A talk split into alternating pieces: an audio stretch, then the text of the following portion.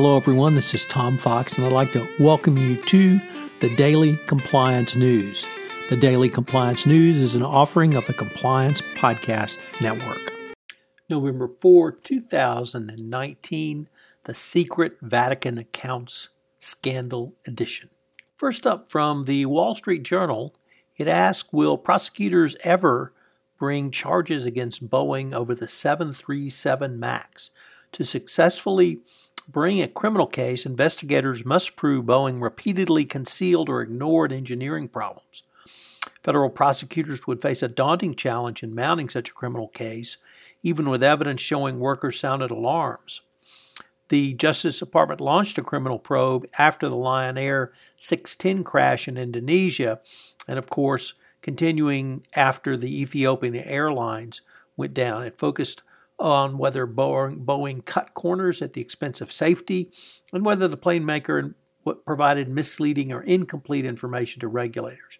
To successfully bring a criminal charge against Boeing itself, however, prosecutors would have to show the executives repeatedly concealed or ignored the 737 MAX's engineering problems, and there is a larger economic and political component or corporate indictment and potentially huge sanctions must be balanced against the economic and national security risks of incapacitating the country's second biggest defense contractor behind Lockheed Martin. Next up, uh, also from the Wall Street Journal, turns out when things get tough, companies tend to split the chairman and CEO roles. We've seen two recent examples the aforementioned Boeing, which recently split the uh, role of its CEO and chairman. And we also saw recently WeWork. So um, the same happened to AT&T and Wells Fargo has gone through this. The uh, splitting of roles um, is a move that uh, institutional shareholders certainly uh, approve of. Boeing said it would strengthen the company's governance, um, and uh, there are a variety of other reasons uh, but it's really low hanging fruit to appease shareholders in many ways. The separation is intended to maximize management accountability and the independence of the board, as the CEO oversees the daily operations of the board, while the chairman oversees the management. So, uh, interesting uh, move for corporate governance. Next up from the Washington Post, UAW President Gary Jones steps down amid federal corruption probe a week after the GM strikes ended. Federal authorities have been conducting a years long investigation on corruption connected to the union.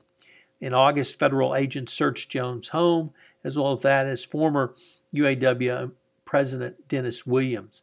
The UAW, of course, is fighting tooth and nail against this, but um, federal prosecutors, or at least investigators, have been looking into um, whether uh, employees or officers of the union embezzled money, engaged in wire fraud, and money laundering. So, um, interesting times in the uh, labor union movement, uh, particularly considering they just settled a big strike. And finally, from the Financial Times, uh, the outside auditor of the Vatican, or rather the chief auditor, believes he was ousted after investigating secret bank accounts which had been linked to a London property deal that prompted an internal inquiry into possible financial irregularities. Libero Milone told the Financial Times he thinks he was forced to resign because of information he requested about hundreds of millions of dollars held by Vatican entities, quote, off the books, end quote, in Swiss bank accounts. So, once again, the Vatican's financial um, records and dealings have come under scrutiny from various parties. I hope you will check out a five part podcast series this week on creativity and compliance in honor of Compliance Week on the Compliance Podcast Network. The Daily Compliance News is a production of the Compliance Podcast Network and a proud member of C Suite Radio. Thanks for listening.